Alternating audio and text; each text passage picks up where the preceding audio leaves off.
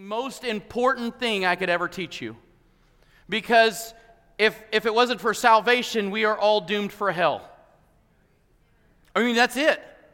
So, what is salvation? It's something I taught in my uh, Sunday school class this morning. Um, uh, we, we, have several that have given their lives to the Lord, and, the, and, and so I do a new believers class uh, when people start getting uh, coming to the Lord. But, but here's the easiest thing salvation is the act of being saved. I know it sounds silly, but it's so true. Because why would I need salvation if I didn't need to be saved? Think about it. If, if, I, if I didn't need to be saved from something, I wouldn't need to be saved. Salvation, in and of itself, is the act of being saved. And, and then you have to follow up that question with saved from what? Sin and death. You know how the Jews got it all wrong when, when, when, when we were dealing with Jesus? See, when Jesus came and he was teaching about um, sin and how to repent of that and believe in him and, and, and be baptized for the remission of sins and all of these things that he was teaching, the Jews didn't get it because they wanted salvation from the Romans. And guess what? There's something a lot worse than the Romans in your life that is sin and that is hell. That's the worst thing. And they weren't seeking salvation from what they needed it, they were seeking salvation from their circumstances. In fact, that's what a lot of churches do today save me from my circumstance.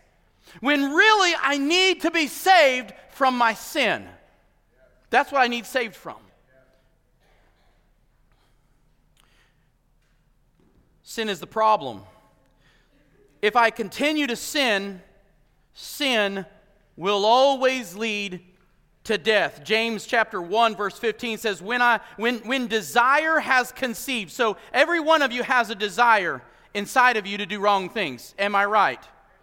Right? Every one of you has something inside of you that you know right from wrong and the desire in you is just to do wrong. There's like, man, I want to look at that. I want to drink that. I want to take that. I want to lie. I want to steal. I want to cheat. And it's not necessarily that you wanting to do that. You're often wanting the, the things that come with it. I, want to, I don't want to steal, but I want what I don't have, so I'm willing to steal. You guys getting me? You following me, right? See, sin will always lead to death. When that desire, when you act upon the desire, so just because you desire to do wrong, that's not sin. Not yet. Just because you desire to drink doesn't make it a sin because it's a desire, you haven't acted. But the conceiving part, when I've conceived and I've given in and I've done it, it gives birth to sin. See, sin by itself, I need to immediately repent. God, I'm sorry. But if I continue to sin, it, then that sin, just like this, sin when it is full grown, brings forth death. Desire leads to sin, and sin leads to death. I need to be saved from sin so that I don't end up in death. See, man's problem is sin. It always has been pro- the problem. In Romans 3:23 says for all have sinned. And here's the thing. This is the easy part of the message because I can tell all of you right now, every one of us, can we all agree that we've all in this room fallen short of the glory of God? We've all sinned. We've all done something wrong. Am I right? Every one of us. There's not one of us in here claiming to be perfect. Is anybody perfect? Just let me just get that. Okay. And, uh, I know you're, you're going to be in so much trouble when your father sees that you raised your hand. Mike, that was your boy. I'm just, I'm just saying. It was my, he's, he thinks he's perfect. Mike, is your son perfect? Where are you, Mike? He's not perfect. Okay, so you're wrong. You're not perfect. Okay, so for all have sinned and fallen short of the glory of God. We've, but here's the problem. Romans 6:23 then goes and says, "For the wages of sin." So, so here's the deal. Sin is an infraction against God's law that demands retribution. What that means is this my sin demands payment. The payment is death. The wages of sin is death. So, because of my sin, I have to die. Unless someone takes my place. We'll get to that later. I need you to understand your problem, my problem is all the same problem. Our problem is with sin. sin. The wages of sin is death. Because of my sin, my payment, my sentence is death. If we were in the courtroom and God is the judge, I stand before him. He says, Because of all of your sin, Daniel, you are going, you have the death sentence on the table. Every one of us is in that same exact boat before salvation. Because remember, what is salvation? The act of being saved. And saved from what? Sin. So then we talk about how am I saved? This is, like I said, I'm just going through some very easy, easy basic parts of making sure I better turn my phone off. If your guys' phone's not silenced, you might want to do that. Just saying. I forgot. So, how am I saved? Here's the deal how am I saved through forgiveness? We're, we're going to get into a lot more details, but I do need you to understand is that here's the deal I have sin in my life, so ultimately, the bottom line of what I need is forgiveness. I need forgiveness. The bad news, Hebrews 9, verse 22 and 10 4, it says this without the shedding of blood, there is no forgiveness. That's the problem, right? I'm explaining the problem. Because we have sinned against God Almighty, something ha- there's got to be a payment of blood but here's the problem without the shedding of blood there's a, but it's impossible for the blood of bulls and goats to take away sins in, in other words, what the Jews were doing was sacrificing goats and, and lambs and, and bulls and heifers, and they were, they were killing these animals so that the blood would cover their sin. But the problem is, is it wasn't good enough. It was only a temporary solution to a permanent problem that we have. The good news in the same book, Hebrews chapter 9 says Jesus did not enter by the means of blood of goats. So he didn't kill a goat or a calf on his behalf, but he entered the most holy place once for all by his own blood. By his own blood. See, that's what Jesus did by his own blood. That's what makes this different. Thus, obtaining eternal redemption. How much more then will the blood of Christ, who through the eternal Spirit offered himself unblemished to God, cleanse our conscience from acts that lead to what? Death. Isn't that amazing? What he's saying is this the blood of Christ, when I am saved, we're going to talk about the Spirit, cleanses our consciousness. I want you to think about this. Maybe some of you in this very room right now are carrying the guilt and shame of the sin that you're walking in. Is there anybody that just say, hey, you know what? I, I'm one of those. I'm one of those that's dealing with guilt and shame of the things that I've done wrong. Here's what the Spirit does in salvation it cleanses, cleans your conscience about that because that's what forgiveness does. That was a past thing, and we've got to move forward in Christ now. So, guys, I'm going to walk through seven parts of salvation. We're going to start with God's part. All right? So, I'm, this is going to be a quick slide. Here we go. This is what the whole picture looks like. I color coordinated for you. You're welcome. Pretty neat, though, right? I worked all week on this. You better be impressed. I'm just saying. I worked really hard on this. I, uh, I wanted to color coordinate so that you could see everybody's part in salvation. When we're dealing with salvation, everybody has a part. Every one of you has a part. So here's the deal is I'm going to walk through every one of these. So that's the big picture. Here's our first picture. We're going to start with the Father, and here's what's so amazing. God is our Father, our Father who art in heaven, right? So when we think about God, I don't want you just to think about G-O-D. I want you to think about the Father. Maybe you've had a bad father here on earth, but I can promise you that we have an eternal Father who absolutely absolutely loves you. There is a father out there who wants you to be his son and daughter. There is a father who adores you and who wants you. And maybe you have a great earthly father, but there's one even better. So I'm wanting you to understand when God, he does not play around with, he wants to be your father. Here's the deal. Our Father, and it's by his love, mercy, and grace that you're saved. It's by His love, mercy, and grace that you're saved. I love, uh, I love how the, the word says, and I wrote down three passages, I'm only going to read two. Romans 5 8. But God, everybody say, but God. But God demonstrated, that means He's proving, He's showing, He's showing His own love for us in this. While we were still sinners, Christ died for us. In other words, when you were unlovable, that you were completely unworthy of His love, he loved you anyways. God demonstrated love by this while you were still sinning, while you were being rebellious, while you were being the prodigal child, while you were running, while you were rebelling, while you were doing whatever you wanted to do. Jesus died for you. That's love.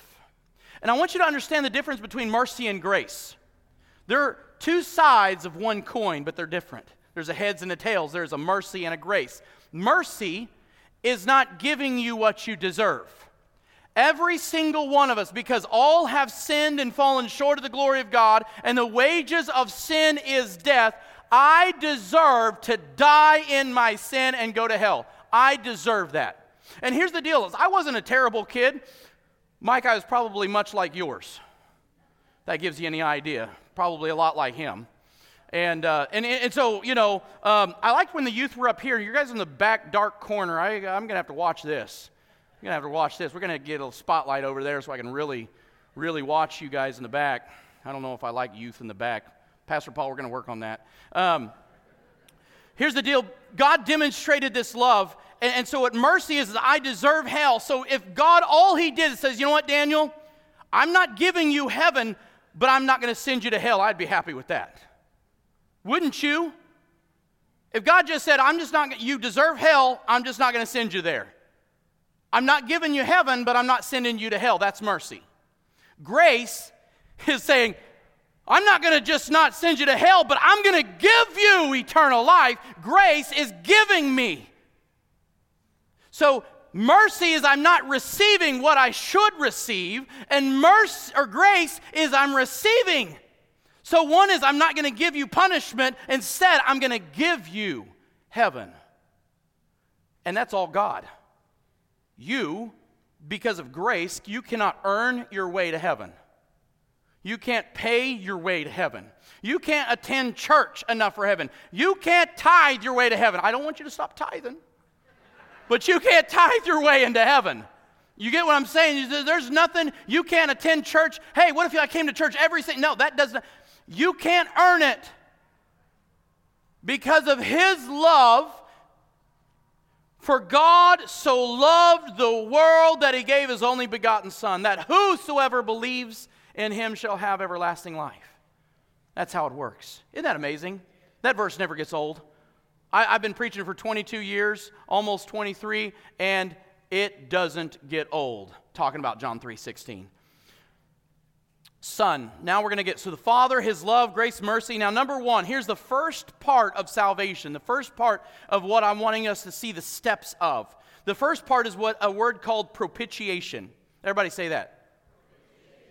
Close enough. So, propitiation is all the wrath of God. So, here's the deal there's sin. Sin is everywhere. Am I right? We don't have to look very far around, and sin is everywhere. Right? It's everywhere. And so here's what happens is this because of that sin, God has wrath. There's judgment for this. So what God does is he takes all of his anger, all of his wrath that he has towards you and me that was once upon us, and now it's been placed upon his son. Jesus took my place. That's what propitiation means. Jesus took my place. So when, when it, it, would be like this if you've ever been an older sibling and the younger one was about to get in a bunch of trouble, and then the older one kind of steps in front and takes the brunt of the load. Was there any good siblings like that? Or would some of you are like, yeah, I did that. And most of them are like, nah, just go ahead and slam them down. They just didn't knock them down a couple of levels. But here's the thing is Jesus he, he became that what's called uh, so propitiation another word that you can put in there is atoning sacrifice he made a sacrifice of atonement appeasing the anger of god so jesus took on the anger of god for you that's what propitiation that's the first thing before see we haven't even got saved yet in this story that's before we even have an opportunity to be saved. Jesus, be, while you were still sinning, Jesus said, I'm taking, God, give me the wrath. Uh, it's my fault. I'll take it all. So everything you've ever done wrong, Jesus took it on the chin for you. I'm going to let that sink in. He didn't have to, he was perfect. He didn't have to. 1 John 4:10 says, "This is love, isn't it? This is love. Not that we loved God. We were still sinning, right? Not that we loved God, but that He loved us and sent His Son as an atoning sacrifice for our sins. 1 John 4.10. Uh, Romans 3.25, God presented Christ as a propitiation or an atoning sacrifice through the shedding of the blood to be received by faith. Now, there's a lot of people who would say that man has no part in salvation. That's not true. It's not. If we say it's all God and not man at all, then you'll never be saved. Man's part in salvation is his confession. So I want to show you how this works. There's two things that we've got to confess. So I'm kind of leading it in, right? For God so loved, that's the first part, the Father. For God the Father loved the world that he gave his only so there's the propitiation part that whosoever, that's not God, that's not Jesus, that's not the Holy Spirit, that's us. Whosoever believes. See, if you refuse to believe, you won't be saved. There's no other way to say that. That's the only way. So if you refuse, I'm not believing in God, you will not be saved from hell. You will not be saved from your sin that's consuming your life. So there's two parts of confession. First part is the confession of faith. That's the whosoever believes. If you don't believe, there's nowhere else to go. So it's the moment that you believe that Jesus is the Son of God, that he, that he was born and he died on the cross for your sins, that he was buried and he rose again, and he's the author and perfecter of salvation. That's believing. But the other part is the confessing of the part that we don't like to talk about. Let's not talk about our sin. Think about it. Salvation from what? Sin. There's got to be a confession of it. There's got to be a point in my life say, God, I am a sinner. So 1 John 1 9 says, if we confess our sins, if, see that word if, if you got your Bibles open or you're making notes, you might circle that word if. Because there's a lot of people that skip over that. They, they, they just assume that it happens. No, if I confess my sins, well, what if I don't? Well, then the next part's not happening. You guys get what I'm saying, right? If you confess our sins, He is faithful and just to forgive us. Our, what did we need to be saved? Forgiveness. Right? If we confess our sins, He is faithful and just to forgive us of our sins and cleanse us from all sin. Or yours may say, from all unrighteousness. So, so far we see Jesus as a propitiation and atoning sacrifice, and now we see man's confession in God. Let's continue to Jesus. Jesus now does two more things. So, step number three, this is the, so now uh, understand this is kind of like a walking story. So, before, before, while you were still sinning, you were still lost, God loved you. He had mercy upon you, and He's offering grace to you then you made a confession of faith and a confession of your sin. Now's the moment you have placed your faith in Him and you've confessed your sin to Him, right? This is the moment of salvation. Now, everything from this moment on is all the things that's happening to you once you're saved.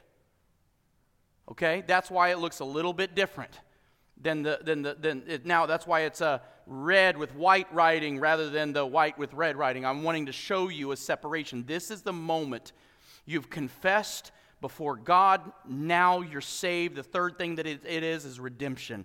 This is the act of buying you back. I love that. Redemption is the act of buying you back. What are you being bought from? You buy, see, redeem is a word they used for slaves. Someone was a slave. To redeem them was to buy them out of slavery. Well, guess what? You were a slave. you were a slave to that sin. Can you think about the sins that you were a slave to that owned you? See, that's what it is, right? Slavery is being owned. There are sins in our life that we just keep doing over and over and over, right? Seriously, right? There's some sin in our life that I just can't stop doing. I keep doing it and I do it. I'm trying to stop. But I can't stop. Yes, you can't stop. But there is someone who can free you. See, that's salvation, being freed from the thing that you're enslaved to.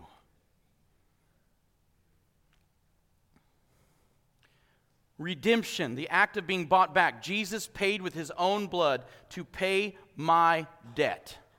Your debt was paid. The sin debt is paid. The fourth thing that he does at the moment that you confess your faith and confess your sins, um, you're justified. That's a change in standing. So at this moment, you have a change in standing. You're no longer viewed as a sinner. Now you are righteous before God.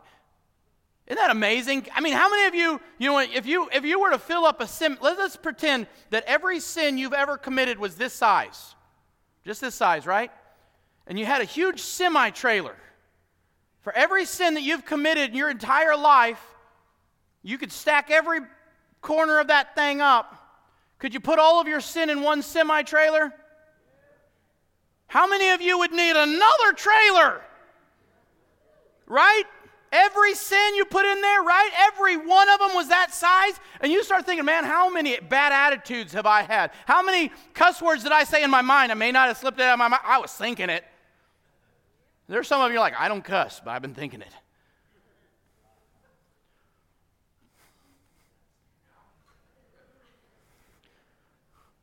I didn't kill him, but I sure wanted to. Jesus said, I, I, you know, here's the thing. Jesus said, if you look at another woman in lust, you've committed adultery. A lot of times people are like, well, I'm doing pornography, but I'm not doing the other thing. Uh, yes, you are. You're absolutely cheating and being unfaithful. You see, a lot of times what we do is we try to justify our sins. We, but that's not your part, is it? Your part isn't justification. What we like to do is we like to justify our sins so we can continue in them, but then you're not saved from them. I need to be saved from my sin. I need salvation. I need freedom from the sin that's holding me down. So we have to stop justifying it. Stop rationalizing and saying, you know what? I, I, I it's not as bad as so and so's. That's not your place. It's not your part. Only God can change your standing. You hear me? Only God can change your standing. See, when you're justified, there's three parts that come with this. The first part is a forgiveness. So when we break down justification just by itself, there's three parts. One, forgiveness. That is the taking away of your sin. He just takes your sin, he took those semi trailers, and he threw them in the abyss of hell. They're gone. It's gone. That's forgiveness. He says, When I forgive you, you're whiter than snow. Your sin as far as, as uh, east from west. I think I got it right. I was, you know, I'm used to, yeah, east from west. Okay, there we go. So he takes the sin away from the sinner. That's forgiveness. Number two, reconciliation. That's a changed relationship. So when I'm justified, that moment that he's taken, Jesus took his blood, he paid for my sin, now I'm justified. This is all happening in the just moments of my faith. Just the moments that I put my faith, this is what's happening. So in those moments, hey, I'm boom, Jesus paid, boom, I'm justified. Just like that. Just like that. And so what happens is this is this changed relationship. So once I was an enemy of God because I was a lost sinner. In that moment that Jesus pays for my debt, I moment in that moment I'm forgiven and now I'm reconciled with God. I'm no longer his enemy, but now I'm his friend. Isn't that amazing in a moment? How many of you guys experience forgiveness from your spouse like that? Why are you guys laughing? The guys are really trying hard not to laugh. They're like, Don't look at me. Don't look at me. Don't look away. Look away. I'm kidding. It's not just women, it's all of us. Don't we all? Why don't we forgive like God? Aren't we told to? But that's what, isn't this amazing about God? God's, isn't it good that God's forgiveness is not like yours? I mean, isn't it good? Because if you were God, we'd all be going to hell. If I was God, we're all going to hell, right? Except for me, I'm going to heaven. I mean, think about it though, because think about how, how our forgiveness is conditional if I see a change. Well, God didn't do that, He's the one doing the changing. Isn't it amazing to think about how God's forgiveness works, how His reconciliation works? He says, You know what? I love you. Um, you you've re- confessed your sin. I forgive your sins, and now you and I are right. We're reconciled. Well, then there's imputation, not amputation, imputation. God takes, this is so neat. so, what's happening in all of this process of justification, God is taking all of your sins. So, so let's pretend that every sin you ever committed was put, was put into a savings account in a bank. You're like, whoo, I'd be rich if all my sins were money in the positive direction, right? Let's, uh, let, let, let's go the other way. Maybe every one of your sins was a $10 withdrawal. And now you had this uh, complete detrimental deficit in an account that you couldn't pay. God takes all of Jesus' righteousness and all of his goodness and his perfection, takes all of Jesus' perfection and righteousness and takes it over to your account and goes boom. And he takes all of your sin and then he takes that over here and he goes boom. That's what it is. Imputation. Isn't it pretty remarkable how much God loves you? Because we don't deserve any of this. Do we? We don't deserve any of it. And I'm just getting started. It's only 1020. Woo! That's what I'm talking about. So I want to show you, you guys are going to love this. I'm about to pull up Romans 3:21 through 5 verses. I really nerded out this week. I'm not going to lie to you. And there's times where I really enjoy I'm, I'm setting the stage here. So when I read the Bible, I underline, circle, and color. There's still a, a child hidden inside of me that I like to color. Just give me a coloring book. Actually, I don't color, um, but I like to highlight. so here we go. Check this out, though. This is so cool. So the righteousness is given. That is in red, means Jesus, right? The blood of Jesus. So I'm wanting you to understand the righteousness is given. It's not my righteousness because I don't got any. The righteousness is given through faith in Jesus. Who's the faith part? That's green, it's me. So the righteousness of God, of Jesus, is given to me through faith. Woo, come on, right? To all who what? Believe. So he's saying, is this you're unrighteous, but if you believe in me, I will give you righteousness. I don't see enough smiling because this is awesome stuff. Come on now. If, if, if you don't even, if you're not even with me, just smile at me, okay?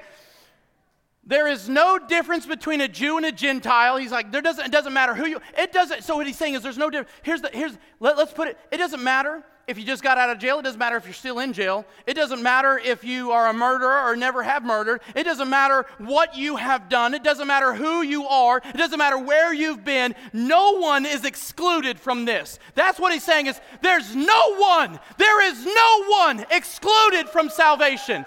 Anyone can be saved. The requirement is whoever believes. And that was us. Wasn't that us? Wasn't that us? For all, this is the black part. I didn't, you know, this is the sin part. For all have sinned and fall short of the glory of God. We always quote that, but we don't ever read the verses before and after it. It's really neat when you put it all together, isn't it? Especially when you get highlighters and are justified. Well, see, there's the word that we just talked about, right? Justified. So here's that word justified. It's in red because that's Jesus' part. Freely by his grace, that's the Father. He's the one who's bestowed grace upon us by sending his son. Through the redemption, there's the word redeemed, the redemption that came by Christ Jesus. God presented him as a sacrifice of atonement. There's a propitiation. Through the shedding of blood, there's redemption. Isn't it amazing how you can see all of these things in Scripture if you slow down? If we just slow down a little bit. Guys, we don't need to read five chapters, we need to read five verses and understand them and dig in them. I've guys, I didn't read a lot of verses. I've read about I, I have read several verses, but these verses are the ones that I've poured my heart into all week. All week, five verses. I read other verses and share other verses. This is where I've been digging. And no regrets. I mean, regrets. All right. But through the shedding of blood of his blood to be received by faith. There's that green thing again, right? That, that's my part. Received by what? Faith. He did this to demonstrate his righteousness. Not mine, I don't got any. Remember, I'm, I'm the one that's got a deficit in my account. I don't have nothing in my account to offer, like most of our bank accounts, amen? like, mm-hmm. his righteousness because in his forbearance, that's his patience, he had left sins committed beforehand unpunished. So all the sins that had been left before Christ, he left unpunished because he was waiting for Christ. When you start thinking about how much God loves loves the people that was before us, before Jesus died on the cross, the people of the Old Testament, God loved them so much that he left their sins unpunished, punished, waiting for Christ. Would you wait a thousand years before the person who hurt you really bad got what they deserved?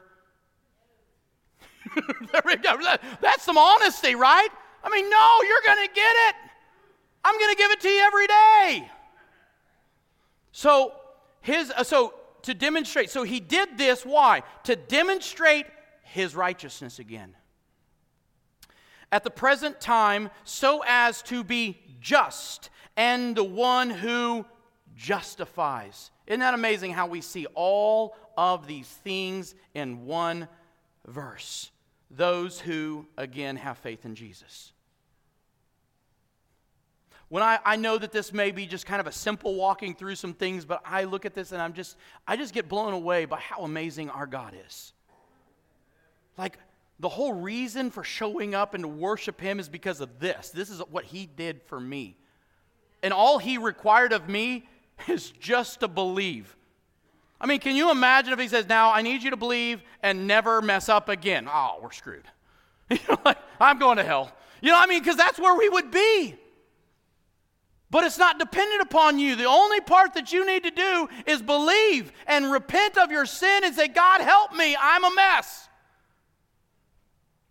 So now that I've talked about the Father, I've talked about the Son, and I've talked about man's part, let's talk about the Holy Spirit's part because that's what this whole month has been focused on is the Holy Spirit. Now that I believe, what's next? Right? Now that I believe, so all these things have happened to me. I, have been, I've been redeemed. I, have been justified. Right? I, I've, I've re- this has happened to me in a moment, in a twinkling of an eye, right now. Now what? What's the next thing that happens? Now the Holy Spirit gets to work. The Holy Spirit's like, yeah, finally, let's roll. I mean, the Holy Spirit's got some fun. His job's the, the coolest.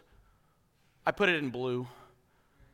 Outside of camouflage, blue is my second favorite color. My wife keeps telling me that camouflage is not a color. Men, what do you say about that? Camouflage is absolutely a color. Amen? That's the most amens I've gotten from any man today. Okay, all right, all right, I see where we are. Okay, so the work of the Holy Spirit. And so I, I want to just kind of first give you this really amazing verse to start off, and then we're going to hit some other ones. 2 Corinthians 5:17. Therefore, if anyone, see the word if, I circle that. If anyone, that's anyone, is in Christ, they are a new creation. You see, the moment that you get saved, you're brand new.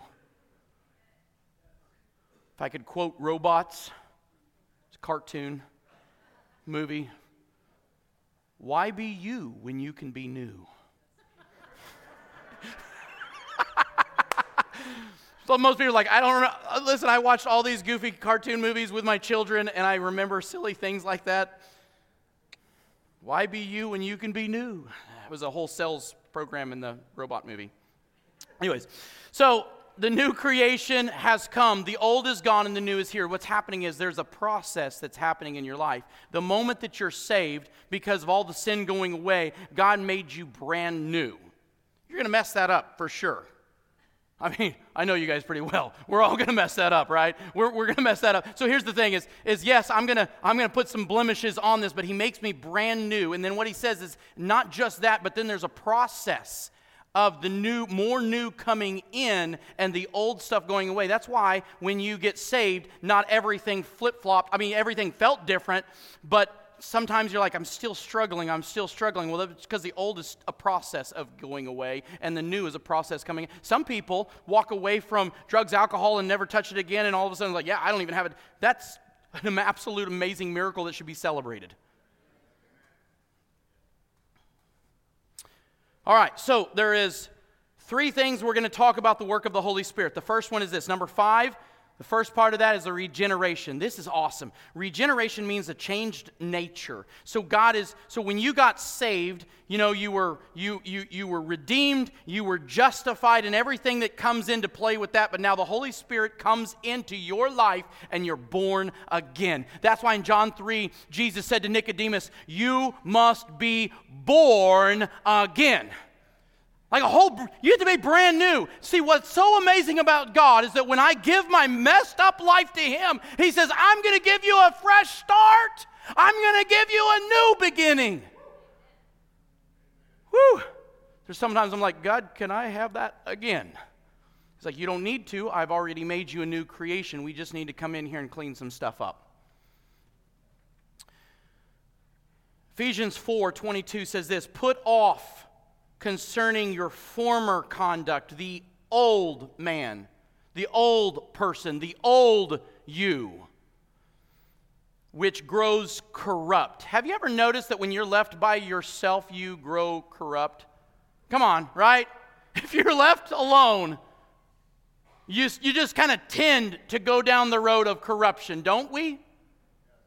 He says, throw that off. That's the old man. Throw that off that grows corrupt according to the deceitful lusts, and be what? Renewed. Be renewed in what? The spirit of your mind, and put a new man, which is created according to God. Woo, come on. So, the first thing that God wants to do, He goes, Now that you're saved, I'm sending the Holy Spirit to make His home in your heart. And He, the first thing He's going to do is make you brand new. Some of us sitting in this room go, that does not sound too bad. The second thing that the Holy Spirit does, which is number six, is adoption. Changed position. Now we're a child of God. My adopted children love to use that as their joke, so be careful if you're new and you ever say something, my kids will sometimes go, I'm adopted. They love to do this to their teachers, especially when, the, when they have substitutes to try to make their teachers feel awkward for a moment.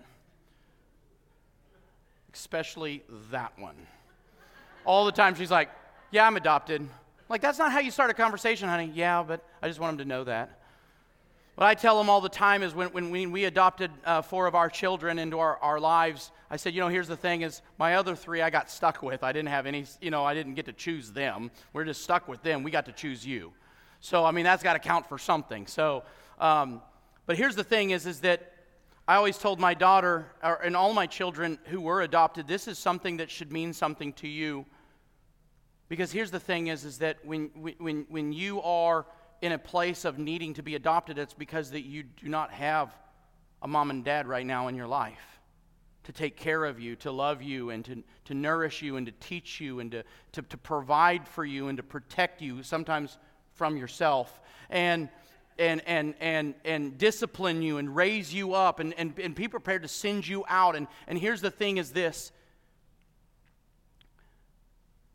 that requires a choice. I chose to adopt you, and God chose to adopt you. He didn't have to. He could have said, you know what? My forgiveness is enough. You're going to be a worm in my kingdom. I'd be happy to be a worm in that kingdom. I'm telling you, I, I, would be happy just to be a wiggly worm in the dirt in that kingdom, just to not to go to hell. But God says, I'm not going to do that. I'm going to make you my child. You, I mean, you guys realize that, like, God of the universe, the great creator of everything, looked at you and all of your sin. He loved you. He sent his son as, a, as an atoning sacrifice for you. He, he was willing to forgive you. He was willing to pay for your debt. He was willing to get you out of the mess. He's not only willing to do that, he's now willing to make you a new man. And not only that, he says, I want you to be my kid. God wants you to be his child. Now, any parent in the room and you love your children, you should know something about that. You should know what you would do and the lengths that you would go to love your children, to fight for your children, to defend your children. Here's the deal I'll go to prison for my kids. All you young boys in the back best be listening.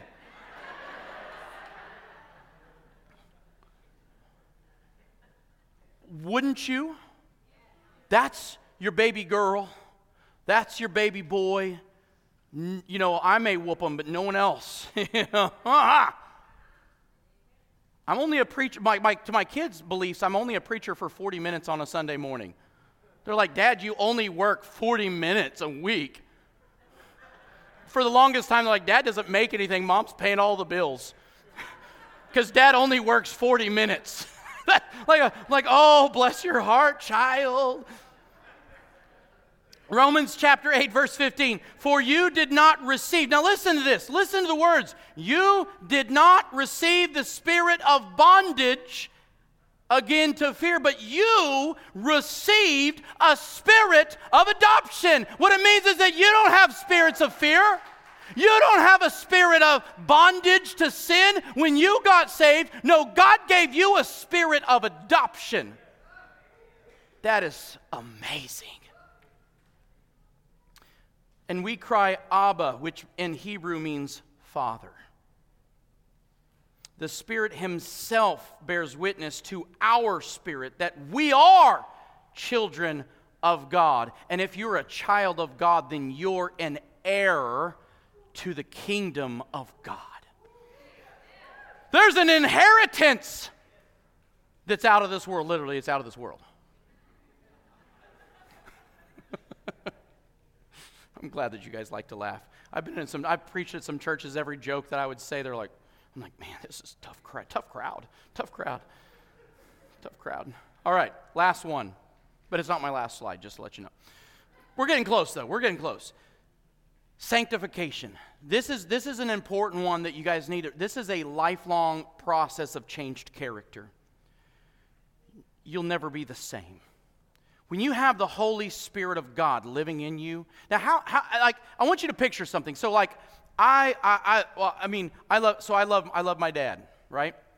My dad was I mean, like, and I think every son that looks up to his father, like my dad was the toughest dude. Like I would, like my dad could totally beat up your dad. And have you seen my? I don't care. My dad punched a cow and broke his hand. There's no one tougher than that. A horse fell on him and broke his pelvic, and yet he got back on. I don't even know. His jaw was. I mean, like my, you know, like I'm like my dad's tough, right? I mean, that's what every every kid who looks up to their dad, like my dad's tougher than you. Here's the thing: is so I, I wanted to be like my dad, right?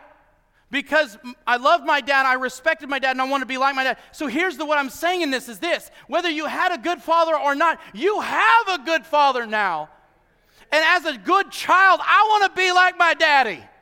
I want to be like my father in heaven. And so what happens is he says, Good, I'll help you.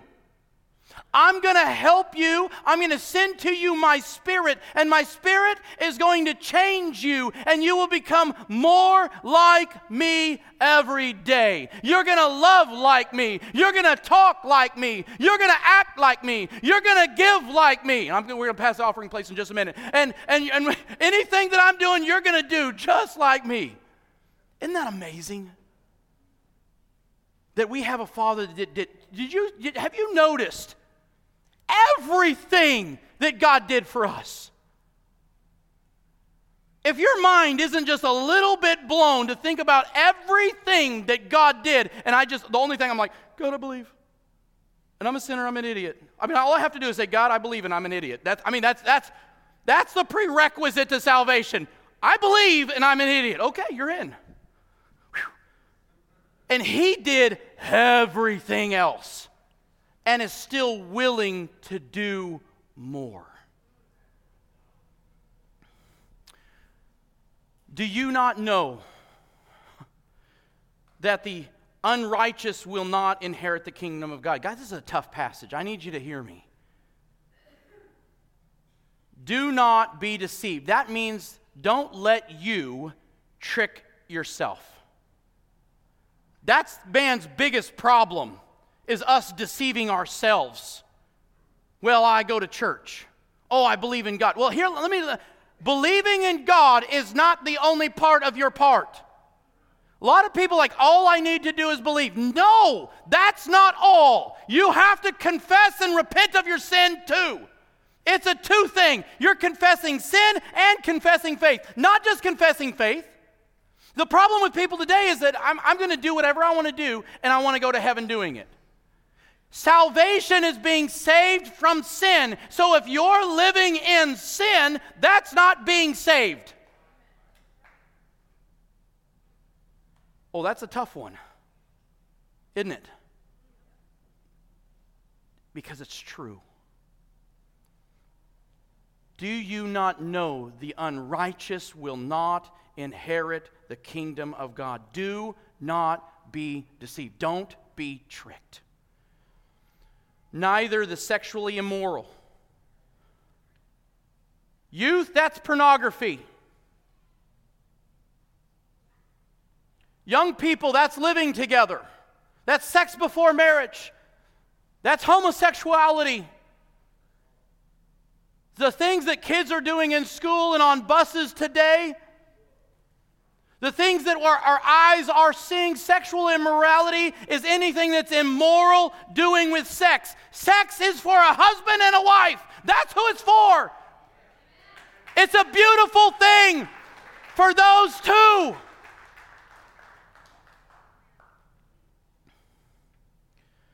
But he didn't stop there, did he? nor idolaters. Anyone who puts anything before God, that's idolatry. You can't worship your phone and get to heaven. Your biggest idol in your house is what's in your back pocket. Some can't even get through an entire service without checking the notifications that they might have on Facebook. That's an idol. We put more money into our phones than we do into the kingdom of God. That's an idol.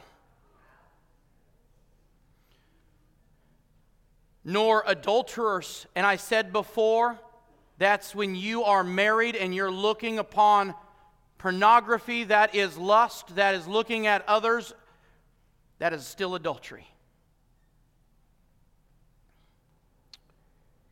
Nor homosexuals, nor thieves.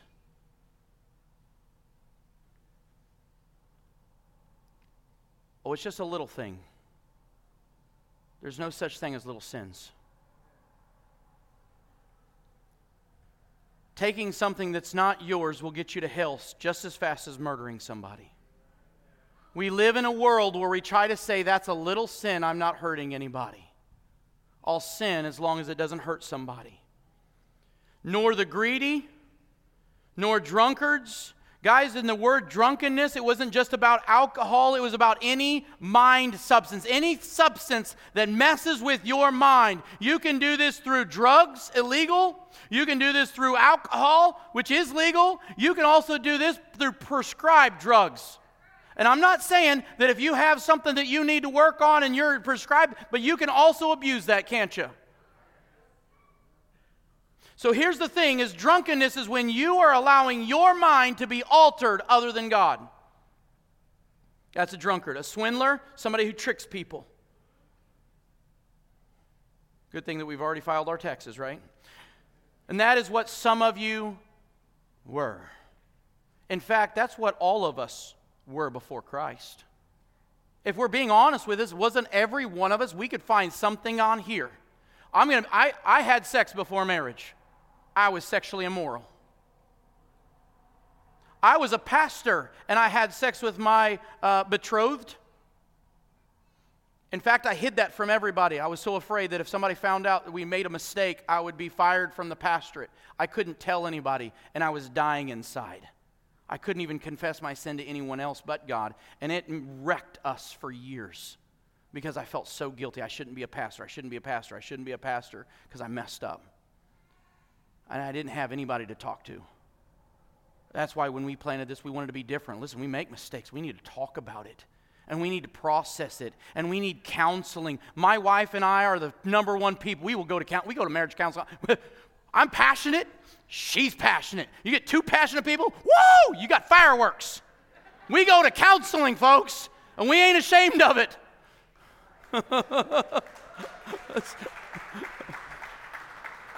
some people will say i am not doing counseling why what are you so afraid of that it might work I'm like, what you're doing is not working now. Maybe something might work. So afraid of being wrong. Man, I'm wrong every day. So is my wife. She just doesn't know it yet. so, all right. This is what some of you were. It takes forever to get through one verse. You're like, man, I pretty much failed my preaching class in college. I'm not going to lie to you. They said, Daniel, if you can't say it in 20 minutes, don't say it at all. And now you know what happened. In college, no one laughed at my jokes. I'm just glad that you guys laugh. But it does encourage me to keep doing them. No one's going to laugh at me. Like, don't laugh. Stop laughing, kids. All right, so uh, we're almost done, though. All right, so that's what some of you were. But look, you were what? Sanctified. The word sanctified means this God set you apart. He took you away from that. You were. See, here's the thing is many of us were identified by our sins. Right? You are a drunkard or you are a drugger, or you're an addict, or you're this, or you're that, and we took on these titles. See, that's what you were. You were identified by whatever sin you messed around with, right? But here's what God offers instead. He says, Listen, I need you to confess your sin so that I can identify you as a child of God. So that you don't have to have identity in your failure anymore. You don't have to be identified with your fear anymore. He wants you to become a child of God. See, that's what sanctified means is that he takes you and he, and he sets you apart from it. I don't live there anymore. Amen? I'm not that anymore. That's what sanctification, and it's a lifelong process where God continues to work on you and shape you up and knock off the edges. And yes, it hurts. We got a lot of rough edges, and that sanding kind of hurts a little bit. But then we, but God just, He's doing a perfecting work in your life.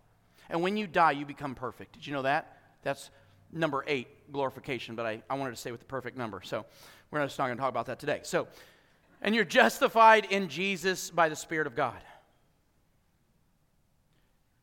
Isn't that amazing? Isn't that amazing? That God does all that. That God does all that because of how much He loves you. God loves you so much. He loves you so much that He was willing to do all of that for you. And your requirement is to confess your faith in Him and confess your sin to Him and give yourself to Him. The more you give yourself to Him, the more He gives Himself to you, the more change happens. A lot of times we only surrender a little piece of ourselves to God. Like, God, I'm just going to give you, a, I'm going to give you a, a guest bedroom and we'll see how this works out. When you give him your basement, he actually cleans out the basement, the stuff that you got hidden. When you actually open up the whole house and, and, and, and he gets in your closet, he'll clean that out. He'll get in your attic, clean that out too. But you got to open that up. So here's the thing is I want you to bow your heads and I want you to close your eyes today.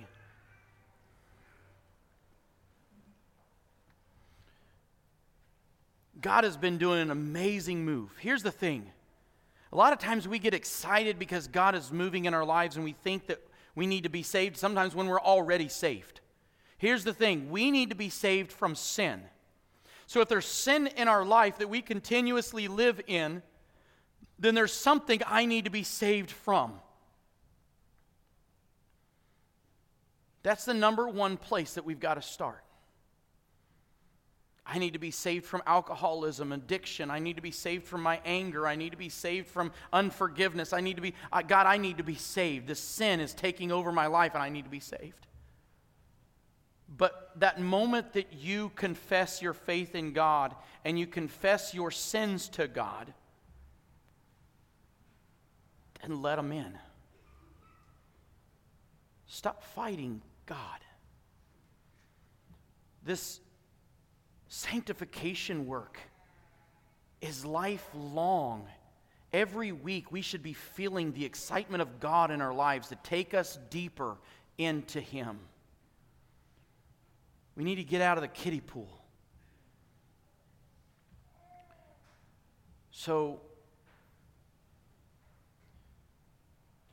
is there anyone here today says, I I've sinned and I've fallen short of God. I've, I'm absolutely lost. If I died here right this moment, I know I would go to hell. I don't want to. I need salvation. There's no fear in that. There's, there is no shame in doing the most important thing in our entire life. Is there anybody here today that says, I need to be saved? Just throw your hand up in the air. I need to be saved.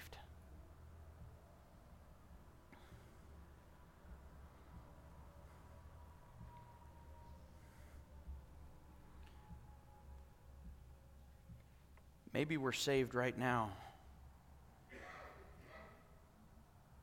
But we've noticed that we're playing in the ditch a lot more than we're playing on the road. Maybe this today is a day where you need to drop some stuff at the altar and give that to God.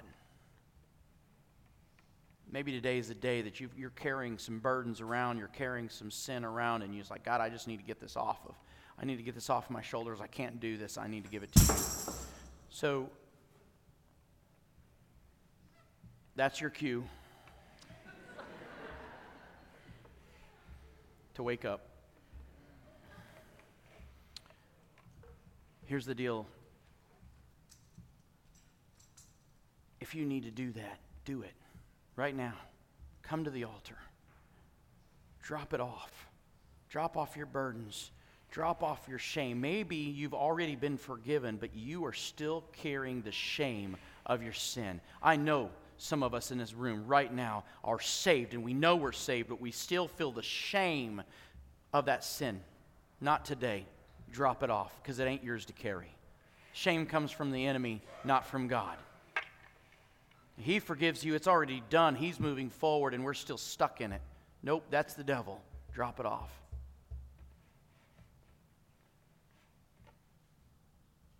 Maybe you just want to praise God. Altars are not just a place of us dropping off our burdens, but it's also a place to sacrifice and offer praise. So this altar is open for whoever needs prayer whoever wants to drop some things off, maybe you just want to thank God today for the salvation and all that He has done in your life. Maybe you just want, I want to thank God. Come on.